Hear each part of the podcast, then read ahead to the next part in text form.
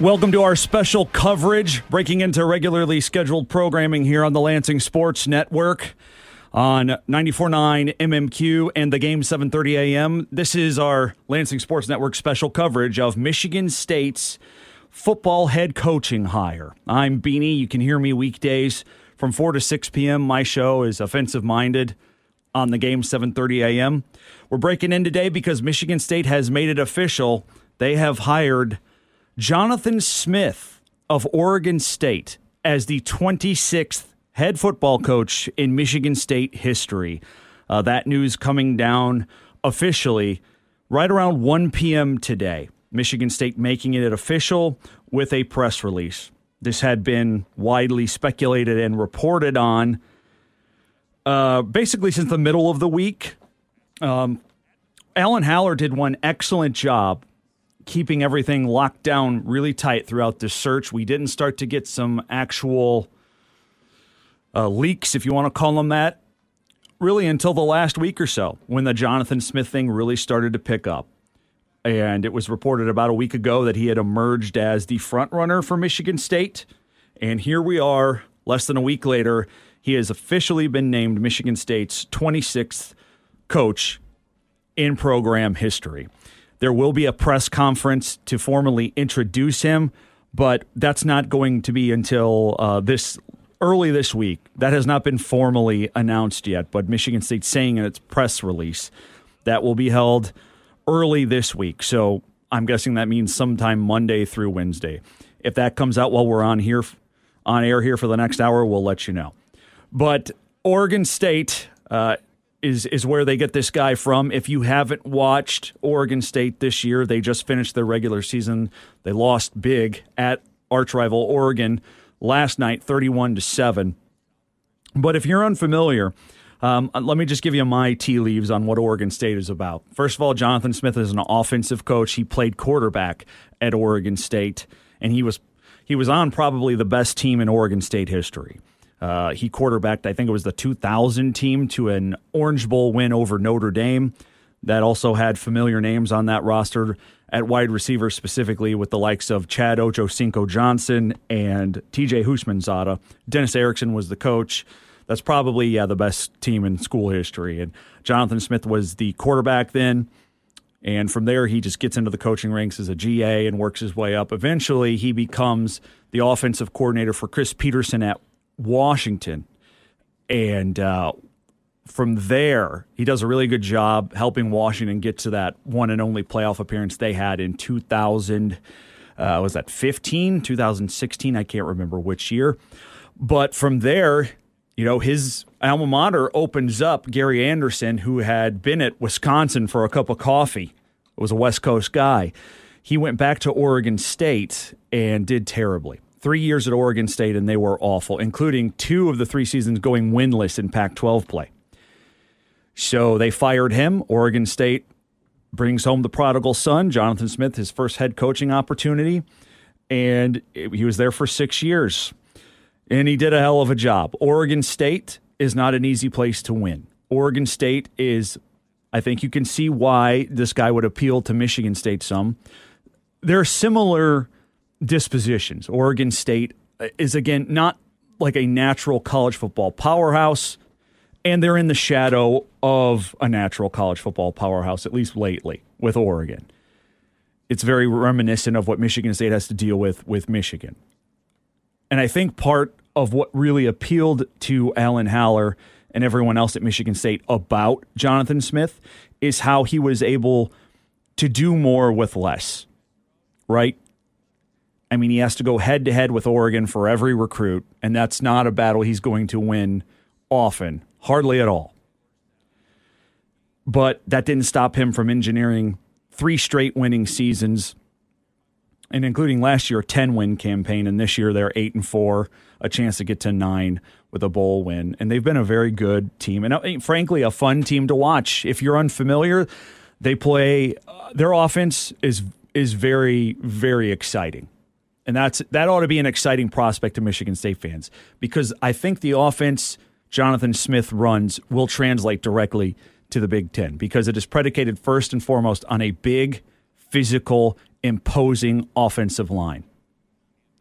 and that's his recruiting bread and butter. And he did a hell of a job at it, at, at getting guys, while getting guys, you know, that um, weren't exactly high profile recruits. So it's a run first scheme, which I think everyone in Michigan State will appreciate. But it also it has this very unique combo of like a multiple passing attack. I love this offense because of how diverse it is. It's very multiple, but when you when you say that, sometimes people think you just mean like a a traditional spread attack. No, no, this is about running the ball and being physical. It's a really unique attack, and I think it will translate excellently to the Big Ten. It just will require the players to make it work, to make the scheme work. I don't think they have the players to do that on the current roster. We'll get to that a little bit later on. Defensively, what is that like? What do they do on defense?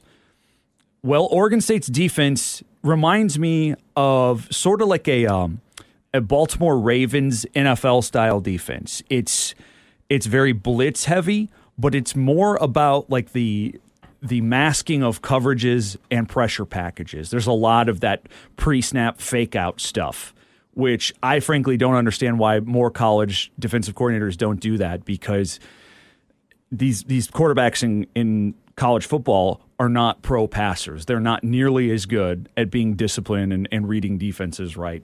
I think it's a smart defense to play. I think that will translate to the Big Ten too. Again, though, everything is predicated on talent. And that's probably, I'm, I'm telling you all the good things about Jonathan Smith. The, the biggest question mark out there has to be this he has no Midwest ties whatsoever. None. That's a problem because in order to be successful at to be successful anywhere, you got to get players. And to be successful at Michigan State, you got to get players specifically from Ohio.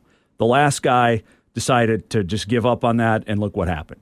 He focused on uh, going to Georgia and Florida, and they had some success there, but you can't just neglect Ohio. It has traditionally been the most important recruiting footprint and pipeline for this program. The next person here, who now we know is Jonathan Smith, is going to have to rebuild a lot of bridges that were burned by Mel Tucker and company.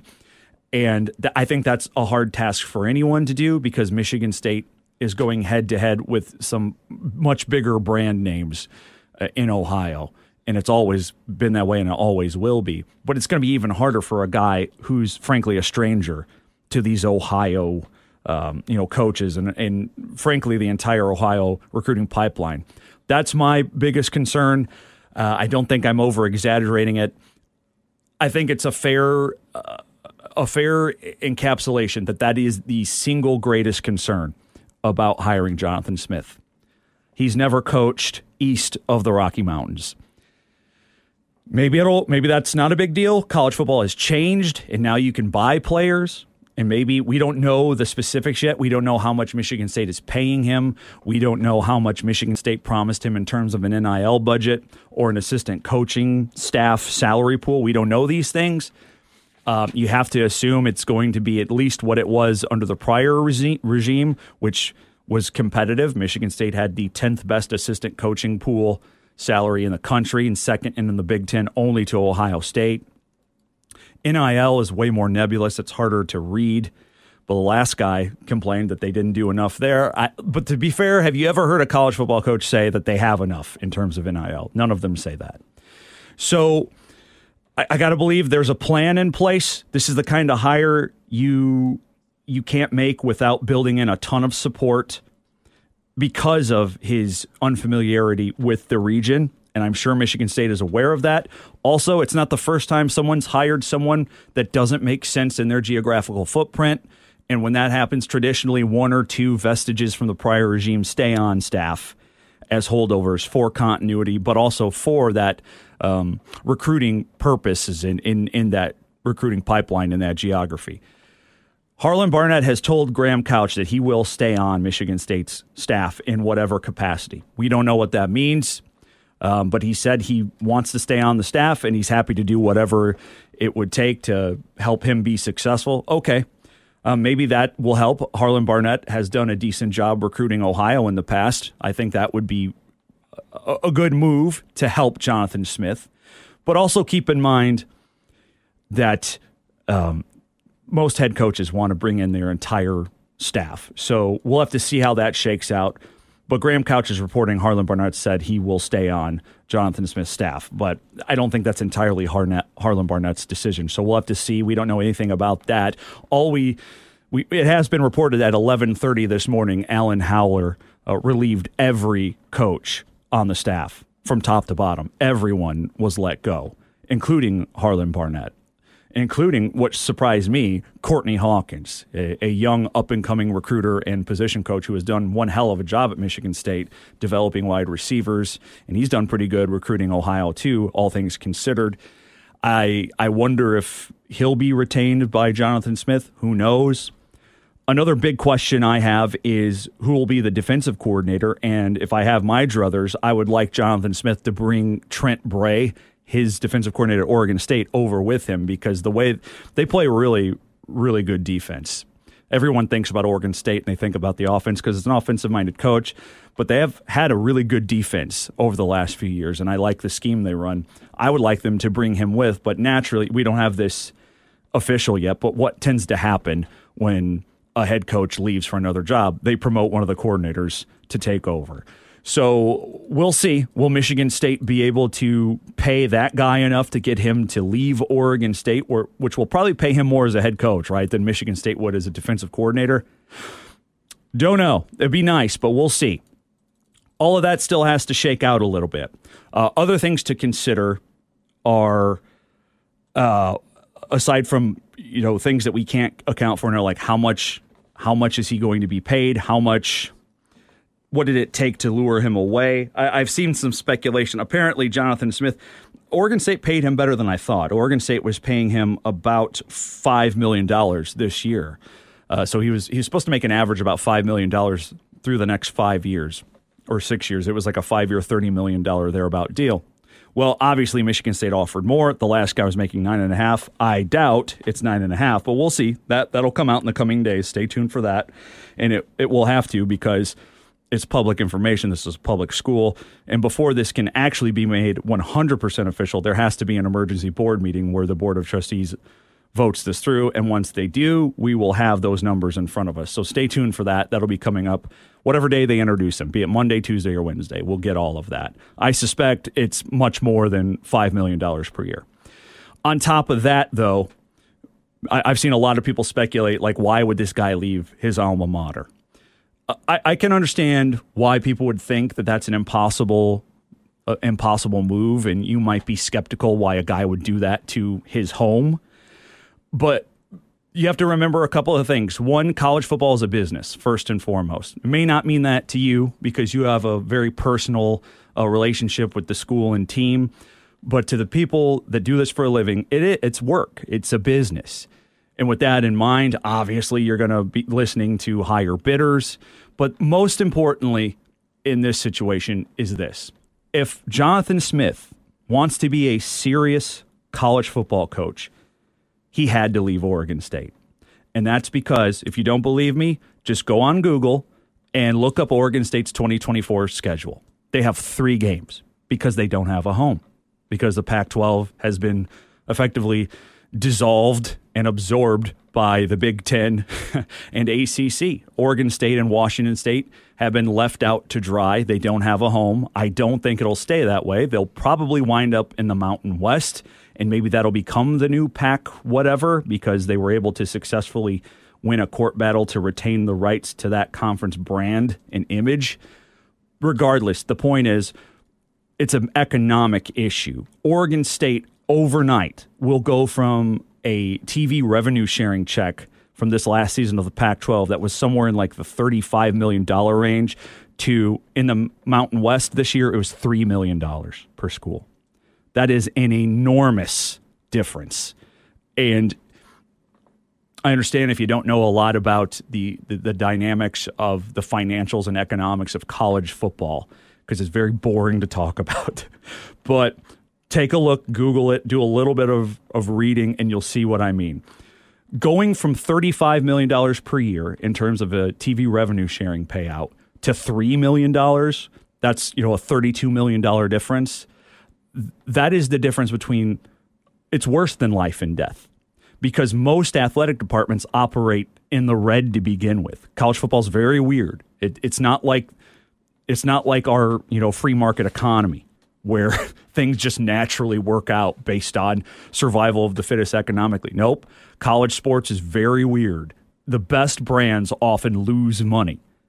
Isn't that bizarre to think about? UCLA is joining the Big Ten because they have lost money hand over fist for a decade now. They are so far in debt, they had to make the previously unconscionable decision to leave the Pac 12, a West Coast conference, for a Midwest conference in the Big Ten, all because of money.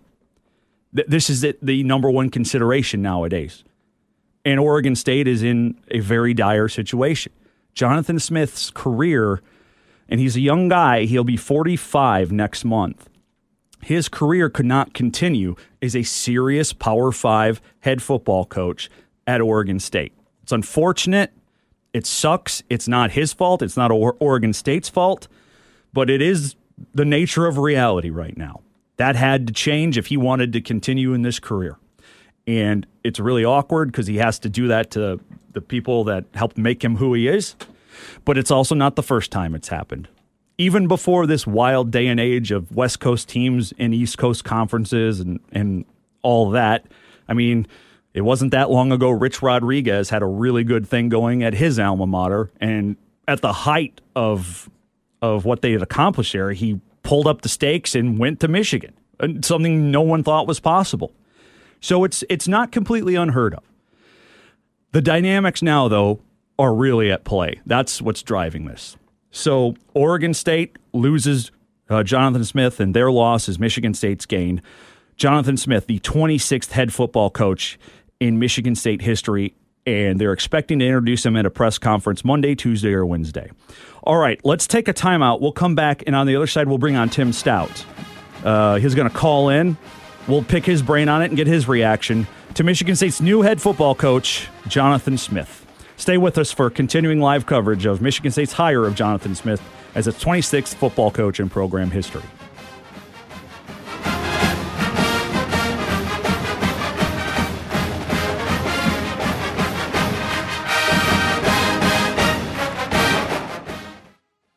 What are you up to tonight? You Want to meet up for cards at Homebrew Tabletop Game Lounge?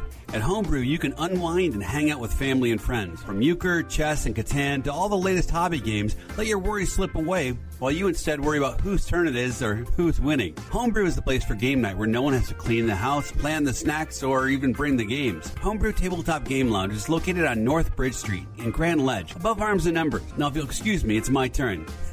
Let's play. Visit the station's website now for half off gift certificates to Homebrew Tabletop Game Lounge. With Black Friday appliance savings all month long at the Home Depot, we're making the holidays merrier by making holiday hosting easier with our lowest prices of the year on Whirlpool kitchen appliances. Get everything you need to store all your holiday favorites. Dinner's ready. And the leftovers. With top brand kitchen appliances at a great value. Final days to save up to $2,300 on select kitchen packages, including top brands like Whirlpool with Black Friday savings at the Home Depot. How doers get more done. Ends November 29th. This holiday season, Capital One reminds you to give yourself the gift of 1.5% cash back with the Capital One Quicksilver Card. Can I earn 1.5% cash back on birds? Birds? What if you sent your true love two turtle doves plus a partridge in a pear tree? Sure, but why would anyone want that? The song was very convincing. Earn 1.5% cash back on all your holiday purchases with the Capital One Quicksilver Card. What's in your wallet? Terms apply. See CapitalOne.com for details. Dell's Black Friday event is their biggest sale of the year. Shop limited time deals on laptops like the stylish, innovative XPS 13, engineered to do it all on the Intel Evo platform. Plus, save big on ultra sharp monitors and top brand accessories. It's the perfect time to upgrade any home, business, or gaming setup powered by Intel Core processors. Shop now at Dell.com slash deals to take advantage of huge savings and free shipping. Again, that's Dell.com slash deals. Hills.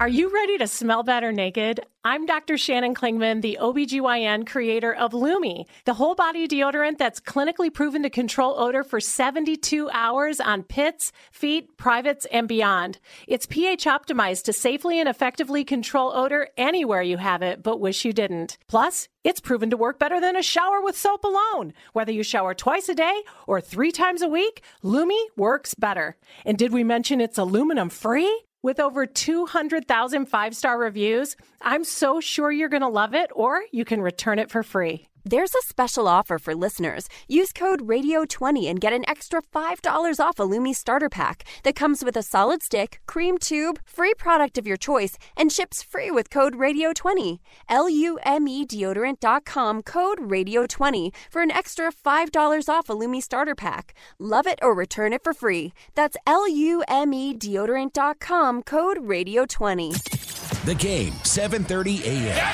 WVFN.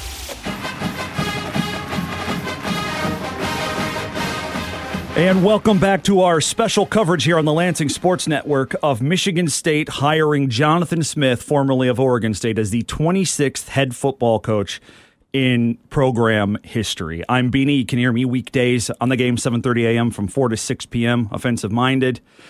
Uh, Brock Palmbush here from Stout on Sports, doing the Lord's work, keeping us on air, helping us get this out to you across these Lansing Sports Network stations. Didn't expect to be here for uh, this. This is kind of a deal, and we will. And for those listening to the state high school football championships, we will get to the Division Six championship game, which is going to start uh, here in about mm, half hour, forty minutes. So we'll get to that. Yeah, we'll go till five o'clock here on Classic Rock 94.9 MMQ and the game 7:30 a.m.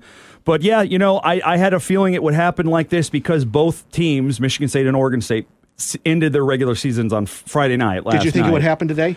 Uh, no, I thought it would be uh, formally press released on Monday morning. Okay. But I was just kind of frankly worried because right. it's it's hard to do when it's not normal working hours. But Sure. speaking of that, we appreciate now the dean of sports himself, Tim Stout, taking some time out of his non-working hours to join us on phone to talk about this, you know, big news occasion. So, Tim, thanks for making time. We appreciate it as always. Uh, your general reaction when the news came down about three hours ago, Jonathan Smith, the new head football coach at Michigan State. Well, it's clear they're trying to salvage a recruiting class, and it's clear they're trying to salvage whatever they can. You know, the timing of this thing was we've got to try to get, hit, you know, hit the ground running with what we're going to do for 2024. And, you know, the, the holdup was clearly going to be whether or not Jonathan Smith agreed that after last night he was done at Oregon uh, State, uh, uh, you know, and he was going to take the Michigan State job. He's got a lot of work to do in a short period of time, obviously. And I think he obviously, if he was going to do it, he had to do it right away because, again, the portal's December 4th. The scholarships are on December 20th. And they're down to eight of those guys now. And all he had to do was watch the game last night against Penn State to realize they are so far from where hiring a new coach, um, you know, is is the goal to turn things around. Uh, that obviously it's going to be a. I mean, he might be on the phone with, you know, recruits or assistant coaches now because he's got a lot of work to do here in the next couple of weeks. Whether he, you know, is is going to have success or not is anybody's guess. I mean, you come up with enough stats like you can with any coach, Mel Tucker or anyone else, to suggest that he could be or you can come up with suggest with stats that you know is this is this a risky call. I think the one area where it is risky is he has absolutely no experience in the Midwest, and Michigan State, with its success in football through the years, has been Midwest oriented. That clearly is going to be an adjustment for him and how he coaches at this level. So we'll see. Do you think he was the top guy? I know that's been reported for the last week here, but are you surprised by the hire, and do you think they got who they wanted?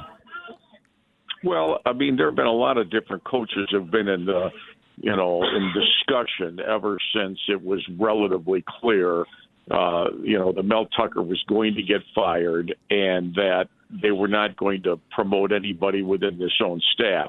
And Oregon State, because they got off to a good start, his, you know, and he's 44 years old his name was always lumped in there with a lot of other guys. So from that standpoint, I guess I'm not necessarily surprised he was in a conference that was falling apart, so that made him vulnerable.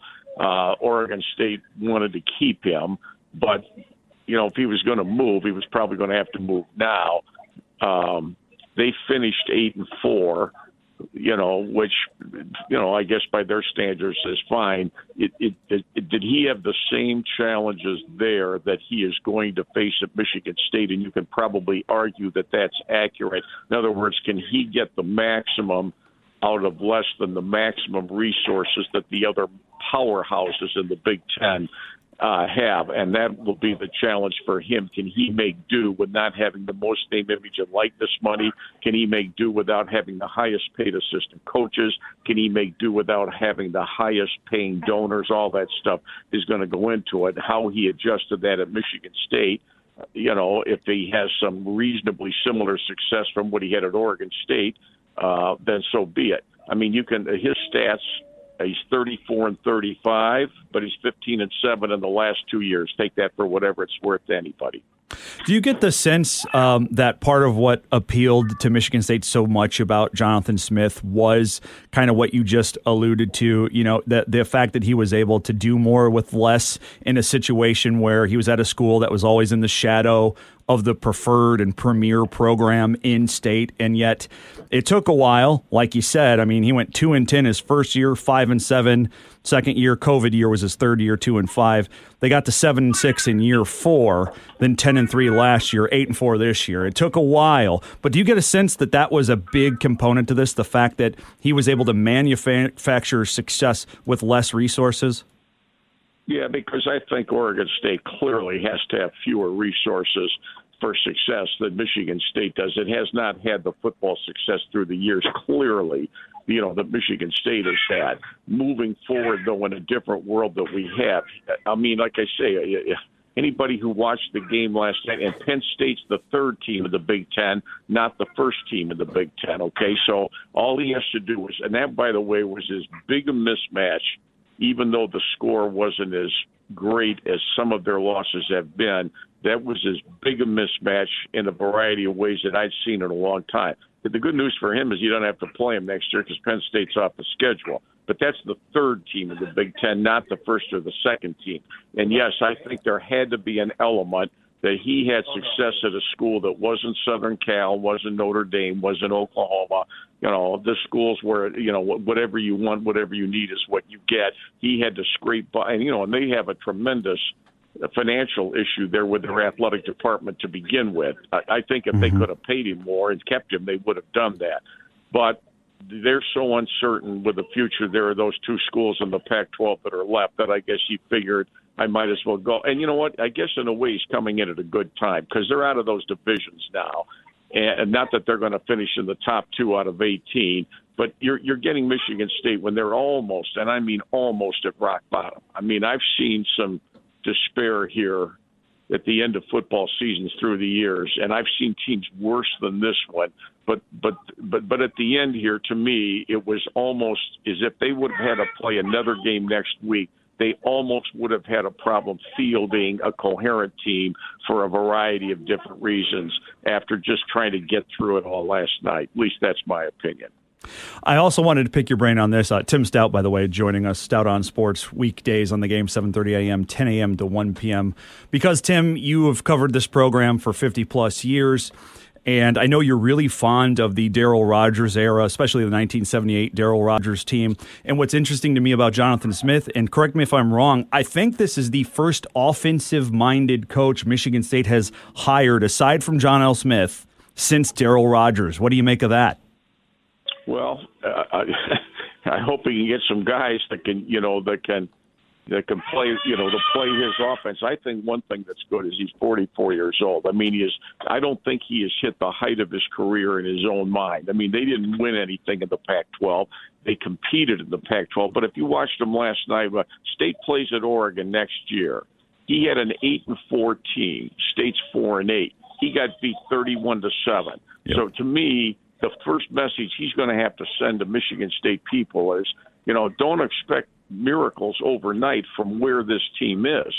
I, again, all you have to do is look. I'll be curious to see how many of these players that he thinks can help them in the future, as opposed to the players that he thinks need to go uh, into the portal or or graduate or whatever. And then how many more does he think he needs from the portal? But the other thing is, how fast is he going to get help recruiting with assistant coaches that he's got to hire yet? My sense is he clearly will bring someone from Oregon State. Whether those are coordinators or not, I don't know. Whether he holds over anybody off the Michigan State staff, uh, I don't know that either. And I'm not convinced necessarily that it is a, that it's a bad thing if he absolutely cleans house of everybody and totally starts over fresh. That doesn't mean any of those guys that have been there aren't nice guys and they're loyal and all that. But they need a makeover, and if he doesn't retain any of them in any way, I can fully understand that too. You know what else is interesting to bring up Darryl Rogers again, Tim, is it's it's definitely the first West Coast guy they've hired since him. And I wonder since you were there covering that, do, do you do you find anything like informative about that, about maybe uh, things Darryl Rogers didn't perceive that Jonathan Smith might be in for that he's not planning on? Well, when Darryl came here, college football was not as much nearly as a passing game as it has become today. I mean, today, if you don't throw it around, I mean, even in the high schools, if you don't throw it around, you know, you're getting left behind. So what he, you know, what he does, it requires talent that can do it. I mean, he, in my opinion, he, he he better go find some quarterbacks. Not one, not two, not three, not four. He better go find some quarterbacks if he's going to try to do what he's doing. He's got to clearly find receivers of the Keon Coleman type. I mean, he he needs offensive linemen desperately, in my opinion, to play that mm-hmm. schedule that they're going to play. But when Darryl came here, he was more of a trendsetter because nobody in the Big Ten threw. He had a he, he inherited a quarterback who was barely a Big Ten quarterback in Eddie Smith but he but he you know he worked with him, worked with him, worked with him. But they what he did inherit was great receivers, and by the time he got done through his first year, uh, you know they had turned. He, he knew he couldn't just pound teams into submission, which was the trend in that day, you know, 50 years ago. Uh, today, everybody throws it. So, mm-hmm. you know, the question to me is: Is he going to have the talent to make it work? That to me is his challenge between now and spring practice. Tim, we appreciate you making time for us on short notice and on a holiday weekend. I appreciate it. Thank you, man. We'll let you get back to those grandbabies now. Okay, thanks, buddy. Talk to you soon. Thanks, Tim. Appreciate it. Uh, we're all pulling extra time here because you know it's a momentous occasion. Ain't that right, Brock? Part of the deal. It is. You know, but we have a couple minutes before this break. Yep. Why don't I? Um, I'll, I'll give you the comments Alan Haller made. He hasn't appeared publicly, but he did put out some words in his press statement the press release officially at 1 o'clock today. Quote, Today is an exciting day for Michigan State as we welcome Jonathan Smith, his wife Candace, and children Robert, Bella, and Charles to the Spartan family. Jonathan has a proven track record of success, building the Oregon State program from the ground up by implementing a plan resulting in sustained historic success for the Beavers.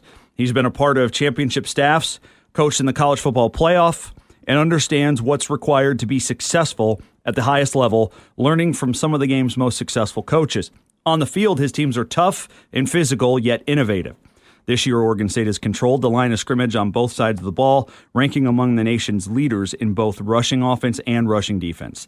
He's shown not only the ability to recruit talented student athletes who fit his system, but also to develop and maximize players once they're in the program. At his core, he's a quarterbacks coach, and throughout his career, he's been instrumental in the development of young quarterbacks, which is essential in today's college football landscape.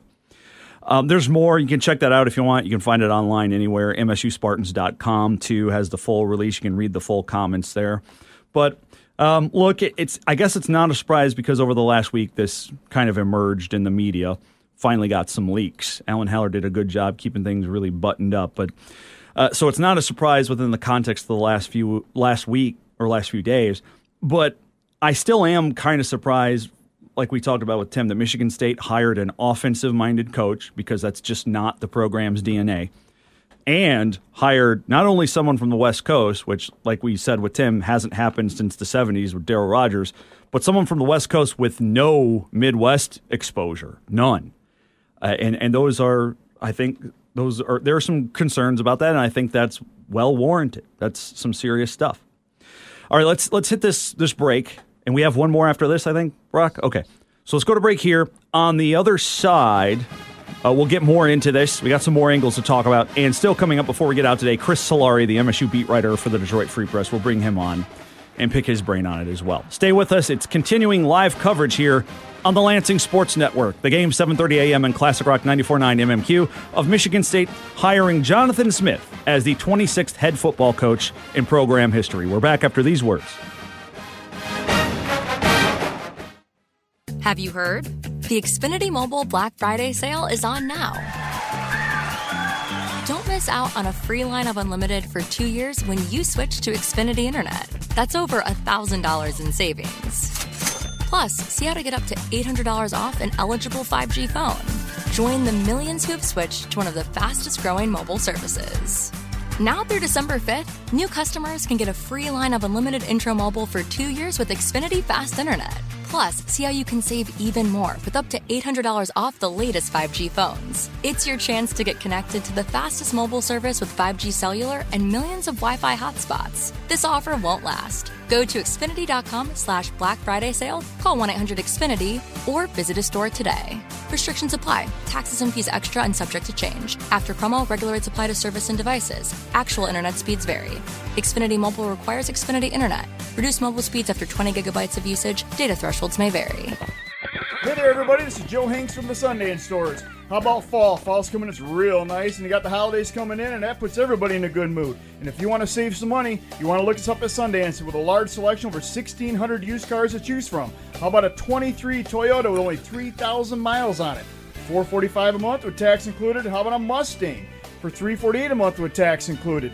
Look us up at 1-800-SUNDANCE.com. See what you like. What do you got, Tara? Here's a brand new Buick Encore GX with a couple thousand dollars down. That's 288 a month. We're open seven days a week at Sundance, serving you 1.9% interest rates on brand new vehicles. We've got payments that can defer past the first of the year or a little bit longer. You got to call Sundance. There's some extra additional savings for you. Seven days a week on brand new vehicles. We honor all GM discounts, all makes and models. We've got brand new vehicles coming in daily at Sundance. If we don't have it right on the ground, we'll order it for you. Sundance with over 1,500 used cars and trucks to choose from. We want to earn your business seven days a week. Sundance, come see us. You should be driving a Kia from Kia of Lansing and Kia of Jackson. This message goes out to all the great people in the state of Michigan who are looking for a new car and just tired of getting the runaround. Well, at Kia of Lansing and Kia of Jackson, we're going to make it real easy for you. First off, everybody gets $3,000 minimum for their old trade-in. No ifs, ands, or buts. Second off, we have new cars to sell. They're available to test drive and available to buy. And third, we have great interest rates like a 2023 Kia Soul or Kia Forte 2.9% APR because I'm Skip Young and you know I want to see ya in a Kia. You should be driving a Kia from Kia of Lansing and Kia of Jackson. Kia of Lansing on South Pennsylvania Avenue and Kia Jackson on Page Avenue across from Menards. Trade offer requires new vehicle purchase. 2209 per month per thousand borrowed for 48 months at 2.9 APR with approved credit. Expires month at thekiagiant.com.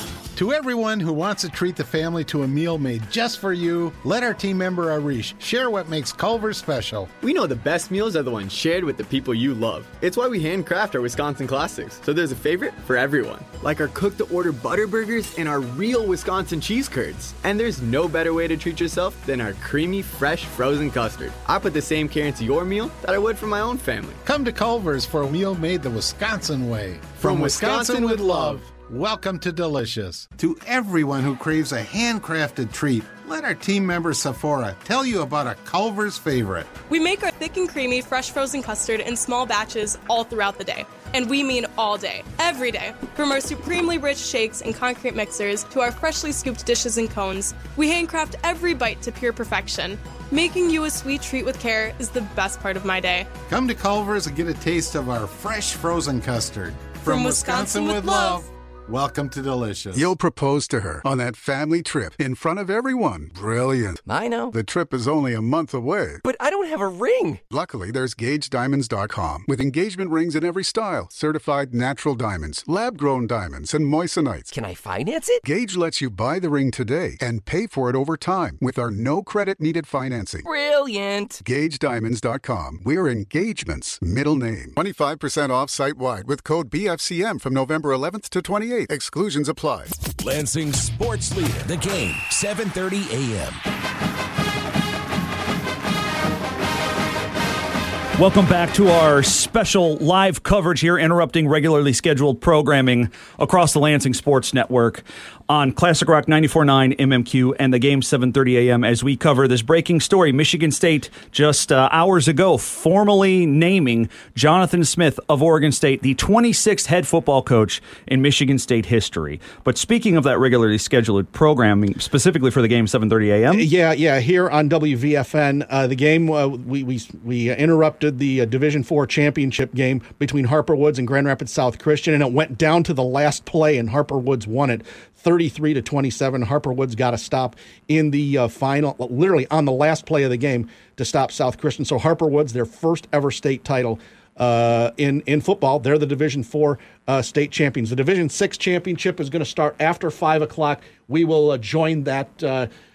We will join the start of that broadcast. It will be after five o'clock. But and th- this is not something we normally do here on the game seven thirty a.m. and Classic Rock 94.9 MMQ. But it's not every day that you get a, a new head football coach either. Right. It's it's a big deal when a Big Ten program, especially one with this kind of history and this kind of success over the years, Mhm. although not lately, uh, makes a a hire and, and changes A very notable one. hmm It's a big deal. Well, you didn't. Uh, Michigan State did not get Urban Meyer like you and a lot of other people wanted. Yes. So your initial, uh, your thoughts on uh, getting Jonathan Smith, obviously an accomplished coach, has done Yeah. a very good job at his uh, alma mater. I forgot he was a quarterback a generation ago. On Uh, that Dennis Erickson team that beat Notre Dame in the Orange Bowl. That's right. Yeah. TJ Houshmandzadeh, Chad Ocho, Ch- Ocho Johnson, or Ocho, Cinco Ocho Johnson. Cinco Johnson. Yeah. Yeah. I forgot about that. I, he, I think he played with that. Remember that great running back they had, Ken Simon? Yes. He was Yes. one heck of a player. Yeah, that was a loaded offense. That was a very good offense, and um, it's. Um, you showed me the picture from late last night of uh, the Oregon Duck and the Oregon State Beaver mascots hugging it out, and it was not a fake No. thing. It was actually sad It's because it's, sad. it's because it's very possible those two schools uh, won't play each other again in football, and that's a shame. It is. Um, again, the changes in college football, although good economically, have eroded tradition in a very devastating way. Not just there either. You Mhm. know, we've lost. We're losing Oklahoma, Oklahoma State, Bedlam, which is a shame. That is know? a shame. Although Washington, Washington State, they're going to continue the Apple Cup until the uh, end of this decade, and then they'll worry about it later in the decade. Times are changing, man. is. It's it, that's the part that's too bad because the rivalries. I mean, Mhm. the the we just saw the saw the Michigan Ohio State game today. You know, so speaking of of that sad picture of the duck and the the beaver hugging it out. just out, go on social media, folks. You'll find it. It is really Sad. sad. And I give them both credit for doing that because it was a nice gesture. But you know what? Did you see what Oregon did before the game? The game was at Autzen. Oh, oh and Eugene. Okay. And before the game, while people are filing into the stadium, Oregon had the Michigan State game on the screen on the Jumbotron. Ouch. that was, I mean, it's a rivalry, so you're going to do cold blooded stuff. That is cold But I thought, like, oh man, come on, they're they're losing their home, and you're going to pull this because they're going to lose their coach too. Probably. low blow. Uh, you, know what? I give Jonathan Smith credit for not lying to everybody and say I'm not interested, and then pull a Steve Sarkisian. uh, You know, and then 30 minutes later get on a plane to go take the USC job, which is what he did 15 he was years ago. remarkably transparent when that he went As on as much that- as he could. Yeah, he went on an interview statewide in Oregon. I guess like this big sports radio guy in Oregon Mm-hmm. on uh, was it Tuesday night. And if you haven't heard it, it doesn't matter now. But it was interesting. I played it on my show because it was Yeah, fascinating. yeah. And he, the guy asked him point blank, like, "Are you talking to Michigan State? Are you interested in that job or any others?" And he said, "I'm not trying to be sarcastic, but I have an agent that I pay a lot of money. He better be talking to the other schools because that's what I'm paying him to do." And he, I don't know if I've ever heard any other coach answer that Because question nobody, like that. because the coaches always lie about that. That's part of the reason I've lost kind of respect for them. Yeah, so because they that- have to. You, you have to lie to everybody. Come on. well, he didn't. I mean, he he wasn't completely honest. You, you but- don't lie to people because people can sniff it out, but you don't necessarily tell the whole truth either. Yeah, I was You know? impressed by that. I give him credit for that. And then he tweeted this out today. We'll go to break with this. Here's, uh, uh, I guess, a portion of a statement he put out on Twitter about 2 o'clock today. As I start this next chapter of my coaching career, I want to first thank all the players, coaches, and colleagues I've worked with the last six years. I will cherish the memories and friendships. I also want to express my deepest gratitude to the people of Oregon State and Corvallis for your support. When I first arrived as a freshman college student, I had no idea the opportunities and relationships this community would provide for me and my family. The collective impact you have made makes it impossible for me to thank everyone in- individually, but I am forever grateful. And it must sting because he's an alum, right? That's yeah, got to hurt. That's the thing. Yep. Let's go to break. On the other side, we'll bring on Chris Solari, the MSU beat writer for the Detroit Free Press, to end our special coverage of Michigan State hiring Jonathan Smith as the 26th head football coach in program history here on the Lansing Sports Network. Classic Rock 94.9 MMQ and the game 7:30 a.m. They say it's not a party till I show up. Nick! Is it my charming personality? Oh, Nick. Or is it because I bring these? Holiday Instants! Yep, thought so. Liven up the holidays with Holiday Instants from the Michigan Lottery. Four fun tickets like a partridge in a pear tree and holiday wishes with the chance to win up to $500,000. And gift big with new 500 times moneymaker with top prizes of 6 million bucks. So gift something wonderful with Holiday Instants from the Michigan Lottery. Knowing your limits is always the best bet. The holidays start here at Kroger with a variety of options to celebrate traditions old and new. Whether you're making a traditional roasted turkey or spicy turkey tacos, your go to shrimp cocktail, or your first Cajun risotto, Kroger has all the freshest ingredients to embrace your traditions. Kroger, fresh for everyone.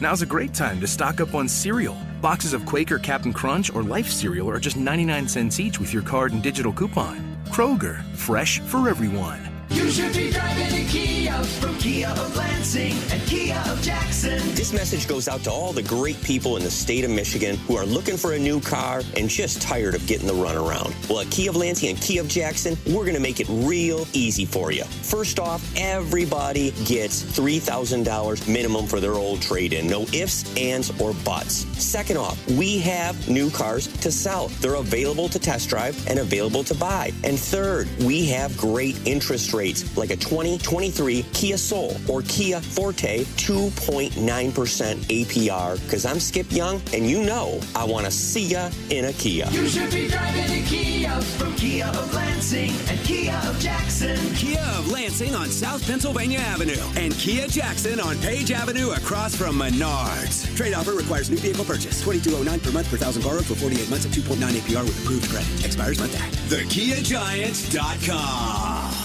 To everyone who wants to treat the family to a meal made just for you, let our team member Arish share what makes Culver's special. We know the best meals are the ones shared with the people you love. It's why we handcraft our Wisconsin classics, so there's a favorite for everyone. Like our cook to order butter burgers and our real Wisconsin cheese curds. And there's no better way to treat yourself than our creamy, fresh, frozen custard. I put the same care into your meal that I would for my own family. Come to Culver's for a meal made the Wisconsin way. From Wisconsin with love. Welcome to Delicious. To everyone who craves a handcrafted treat, let our team member Sephora tell you about a Culver's favorite. We make our thick and creamy fresh frozen custard in small batches all throughout the day. And we mean all day, every day. From our supremely rich shakes and concrete mixers to our freshly scooped dishes and cones, we handcraft every bite to pure perfection. Making you a sweet treat with care is the best part of my day. Come to Culver's and get a taste of our fresh frozen custard. From Wisconsin with love. Welcome to Delicious. You'll propose to her on that family trip in front of everyone. Brilliant. I know. The trip is only a month away. But I don't have a ring. Luckily, there's GageDiamonds.com with engagement rings in every style, certified natural diamonds, lab grown diamonds, and moissanites. Can I finance it? Gage lets you buy the ring today with code and pay for BFCM it from over November time 11th with to our no 28 exclusions apply. Brilliant. GageDiamonds.com. We're engagements. Middle name. 25% off. Welcome back to our special live coverage of Michigan State hiring Jonathan Smith as the 26th head football coach in program history here across the Lansing Sports Network. That's Classic Rock 94.9 MMQ and the game 7:30 a.m. Um, Beanie, you can hear me weekdays on Offensive Minded on the game 7:30 a.m. 4 to 6 p.m. Another voice you frequently hear, uh, Brock Palmbush, keeping us on the air Hello. here. Stout on Sports weekdays 10 a.m. to 1 p.m. Thank you for being here and helping make this possible. And we also want to say thank you. In addition, thank you to Brock. Thank you to Chris Solari, the MSU beat writer for the Detroit Free Press, who joins us now by phone on this uh, very newsworthy Saturday after Thanksgiving. Chris, how you been? Busy day, huh? Uh, yeah, I'm doing well. I'm hoping you uh, recovered from that, that Thursday spell that you had. Are you? Sounds like you caught the vapors with the Packers a little bit. Well, I don't want to. I don't want to rub it in on people. Everyone knows I'm a cheesehead, but I was expecting a thorough ass whooping uh, on the receiving end, not the delivering end. So to deliver it We'll was a to that- Thanksgiving miracle. We'll get to that on the next episode of Nachos and Kneecaps, which will be a week from tomorrow. It was very surprising, but I'll take it. Um, I, I'm trying to. That's a good segue, Chris, because you know for the last week we've heard that Jonathan Smith was the you know the the front runner in this race. He really emerged over the last week, but I still do kind of feel like it's a surprising hire, given that Michigan State hasn't hired an offensive-minded coach since John L. Smith, and before that, you got to go back to Darryl Rogers in the '70s, and they haven't And- hired. And John L. Smith, I believe, was a defensive guy. oh, was he? I mean, we we talk about uh, Smith's, you know, offense Yeah. being, you know, so prolific from his time, but he was a defensive coordinator coming up. Well, that explains a lot now So, I mean, in retrospect. All the way back to Darryl Rogers. I mean, I, although I don't necessarily know Muddy Waters' profile, but you get the idea. I mean, you know, that's. But you're right. I mean, and if ever there was a display um, of the need for offensive upgrade um, in this era, in particular, um, where you know you you come out of this season averaging 15.9 points which is the worst since 1991. And even in 1991, that wasn't great. But when the offenses are in the, the high 20s on average around the country, it was time to make that move. And I think give Alan Haller credit for recognizing that, particularly as a former defensive back. Um, you know, Michigan State's had a wealth of defensive coaches over the years. You know, George Perles to Nick Saban. And I guess you could say Bobby Williams. I mean, Bobby Williams, I believe, was a receivers coach, but you know, I think people kind of forget that um, because it was kind of a forgettable time. Uh, but you know, Dantonio, and I mean, those are those the, the the tenets of the program were built on defense, and this place will always have that ethos. And I think Jonathan says brings that in a head coaching mindset, but he also is a quarterback guru, and that's that's been quite honestly, I think that's probably been over the course of the last 15 years as good as Kirk Cousins was, as good as Connor Cook was, as as decent as guys like Brian Lewerke and Payton Thorne were in guiding some 10 win seasons. Um, they didn't really have the the same kind of I guess quarterback guru and offensive mind needed to to generate things, and I think it's kind of a nice. I shouldn't say nice, but it, I think it's going to be a philosophical shift on that end, and I think who he keeps because I, I do think he'll keep some coaches around. I think Harlon Barnett and Co- Courtney Hawkins are the names that you kind of think about because they have ties to the programs past. But um, I- I do think that that it's going to be interesting to see how good and and let's face it, not only how good can Michigan State's offense become with Jonathan Smith, you think about how this program has been with the ups and downs over the years on the offensive sides of the ball that people go back to the Dan Roushars and the Dave Warners and every and you know all the offensive coordinators Jay Johnson all the one all offensive coordinators over the years that have given people frustration and fits including some of the people on the defensive side of the ball at Michigan State. The one thing that Michigan State has never had a shortage of is offensive playmakers over those years, except for right now. I mean, you had NFL guys at Mhm. receiver at times. You had Le'Veon Bells and the Jeremy Langford. You had weapons. Um, Yeah. Now I think it would be interesting to see how this program takes that turn with an offensive-minded coach because there's enough offensive talent in the region, both in Michigan and Ohio and some of the surrounding states, to put together a, a, a good offensive team to complement what his you know whoever comes in to run the defense.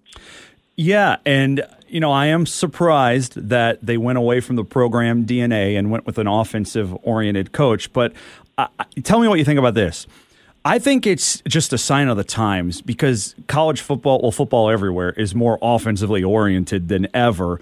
But in college football specifically, I, I feel like, and you tell me if, if I'm onto something here, Chris, I feel like rebuilds are capable of being done more quickly by an offensive coach because it's an easier recruiting sell if you have a sexy offense than if you have a dominant defense, right? And that's I wonder if that was part of the calculus by Alan Haller here. Possibly. I mean, I think there's probably some something to be said about that. I mean, you know, you win with playmakers, right? I mean, and where where are your playmakers that everybody always talks about? Well, they're the ones putting up the points. You know, I mean, as good as and as flashy as as the you know hip turning four two cornerbacks can be, um, you know, how many times game do they have balls thrown at them? Not as many as receivers do. You know, how many times the defensive tackles have to make tackles um, as opposed to the running back getting the carries or getting out in the flat and and catching the ball with linebackers who can't tackle them and can't cover them. I mean, that's you know, you're right. I mean, that's it, it's kind of the wave. It, I don't want to say it's the wave of the future because it's always been that way. That's why often the quarterbacks have paid so much. That's why receivers have always been paid so much. Um, and, and I do think that you know Smith bringing that kind of philosophy, and, and I think also uh, as a former quarterback, having the mind of how to make the offense work um, from the top down is something that the program has lacked. For I mean, it goes back to Mark Dantonio when in between offensive coordinators or with frustration said, I don't have a Rolodex of offensive guys. Well, Jonathan Smith should as a quarterback. You know, I mean, in that Rolodex, you know who's in that Rolodex? TJ Houshmandzadeh and Chad Ochocinco. Mm-hmm. You know, his his college receivers. He's played with dudes that are dudes. You know, that's why I think that uh, you know a guy like Courtney Hawkins, um, you know, who was a contemporary uh, of some of those guys, um, maybe a little bit longer in the tooth in his playing days than than Ocho Cinco and and uh, and Hushamama. Um, that's my steel. That's the Steelers fan in me coming out. But um, I, I think that you know he's a guy that's going to have some connections, and you know that's a. It's going to be. They got to get the run game going. They got to get the offensive line going again because um, it was a boys against men game on Mhm. Friday.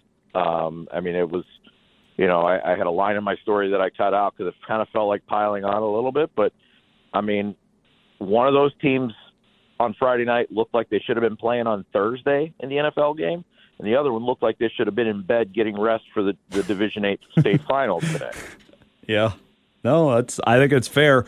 Um, Chris, before we move on, I have a couple more things, but I wanted to hit the news on this first because your colleague Graham Couch reported Harlon Barnett told him today that he's quote unquote possibly staying on staff with Smith. But I mean, isn't that Jonathan Smith's decision? It is. It is. But I mean, listen, this is this has been brewing and known inside the football building that it's happening since at least Tuesday or Wednesday. Um, this this wasn't a secret by any means, and people knew it got out, but the contract wasn't finalized really until today um, or last night before the games. Um, I heard a rumor that uh, Smith had told his players before they played that it was going to be his last game in Corvallis, well, Okay. even though they played in Eugene. But um, I, I, I believe those conversations have already been had. It might have been Harlon initially speaking out of turn a little bit, um, but I think it's important. And just Graham pointed out, and we've talked about it, and it, it's something that I pointed out a year or two ago. Um, the lack of Ohio players in Michigan State's program since Mark Dantonio left is alarming because, and, and that ultimately, from a football standpoint, is Mel Tucker's undoing, which is stunning as a guy who grew up and played high school football in Cleveland. Um, I don't know if uh, he went to Wisconsin. I don't know if he had an aversion to Ohio guys because of that, but that has been the cardinal staple of Michigan State teams for years. Getting the hungry Ohio guys, trying to pry a few of the topper the top end guys away from Ohio State, and Michigan sometimes from down there, getting those second tier guys that become stars in the MAC, then move on to the NFL. Don't go to a MAC school in Ohio. Come up here and play against Ohio State and Michigan. Um, that was what Mark Dantonio thrived on. Um, but Harlon Barnett is a guy who is from Cincinnati and has recruited Ohio his entire career. Those kind of connections, and I think that you know he came back uh, with Tucker in 2020, those connections were important, but for some reason, the top of the food chain didn't chase those guys during Tucker's tenure. That's a philosophical change that needs to make, and I think for if Courtney Hawkins stays on staff, you're talking about a guy who has been a high school head coach and athletic director and knows everybody in the in the high school realms and hallways in Michigan. So, and you got a, a coach that's never coached west of the Miss or east of the Mississippi, Mm-hmm. um, and and Jonathan Smith. And I think good, solid head coaches understand and recognize what is our blueprint, what is our area. Uh, Harlon Barnett talked about that after the game last night. That you know you got to have. Uh, he he went back to the Dantonio Mines uh, set and and in terms of the tier one. I mean the tier one recruiting, Michigan, Ohio. Illinois, Indiana, and Pennsylvania. The, the, the same philosophy that Tom Izzo built his program on. Um, there's talent in the region. Um, you have to sometimes fight and scratch and claw with Ohio State, Michigan, Notre Dame for them, and sometimes some of the other Big Ten schools. But if you identify it, as Dantonio has shown, you can create Michigan State into a winning top tier Big Ten program. It's going to be a lot tougher with the West Coast teams coming in, which I think is another benefit to having a guy who's coached against the four teams coming into the Big Ten and understands the the West Coast philosophy in some ways. So it, it is going to be an interesting time. I, I really think it's it's a good hire by all accounts on the type of coach that Smith is, but I think also his pedigree on the offensive side and his background on the West Coast with the Big Ten expanding out there is is is a good timing and a good fit. What what do you make of the hire given the concern over what we just talked about the you know lack of Midwest experience recruiting and otherwise? To me, it seems like this is a low floor but high ceiling move, whereas like Mike Elko was the opposite, right? Mike Elko felt like a high floor, lower ceiling. Maybe that's just my interpretation, but do you think that's fair? Maybe I mean it's possible. I heard Elko had actually pulled out uh, of the race before Thanksgiving because he pretty much knew that Smith was getting the job. Um, it, but I do also think that, uh, you know, the one, I Elko's a defensive guy. Um, You followed that blueprint for so long and you got so far. Um, and, you know, I, I think the biggest thing that the Michigan State, there's two things I think that are important for this hire. One, is he a genuine person? A good and genuine person. I had some people reach out to me about that, and by all accounts, Jonathan Smith seems like that. Um, and two, can he coach ball? Um, because I don't feel like the last head coach had either of those qualities or traits from an overseer, program overseer standpoint. Mel Tucker might have been a great defensive backs coach. Uh, he might have been all uh, you know a great football guy, but in terms of program overseer and the other aspects of the personalities, th- there wasn't enough due diligence on that, and the parameters I think restrained or, or constrained what Michigan State had to do when Luke Fickell pulled out of that job back in 2020. Um, but this had this this search had time. This search had Alan Haller leading it for the first time rather than being part of a big committee. I mean, he had qualities that he wanted that that I feel like those were the two big ones, and I think he got them. Um, I think you need, you know, I think the important thing here is he's the one that was making a decision, and he's proven thus far, you know, between the volleyball and the hockey and some of the, the smaller sports with hires he's made, uh, that he has a an idea and blueprint of what he needs and wants from Michigan State coaches. Uh, Okay. I I think he's pretty much found a lot of those traits in, in Jonathan Smith. Yeah, I, I agree with that. I just wonder um, if you have any of the concerns or you see the validity in the concerns for uh, he.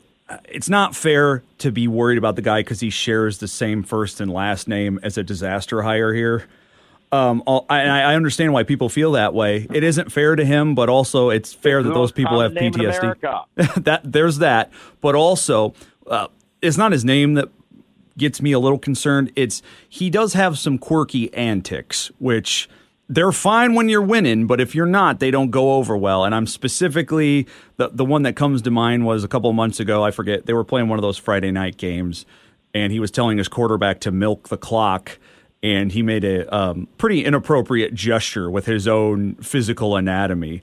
And that's just one example. I, I don't think that's a huge deal, but in context of he, he's a weird kind of guy, and like his interview from a couple of nights ago, I loved it because he was honest on that Oregon sports radio station when he said, "Yeah, you know, hey, I they my I pay an agent a lot of money. He better be talking to every other job that's interested in me or or otherwise."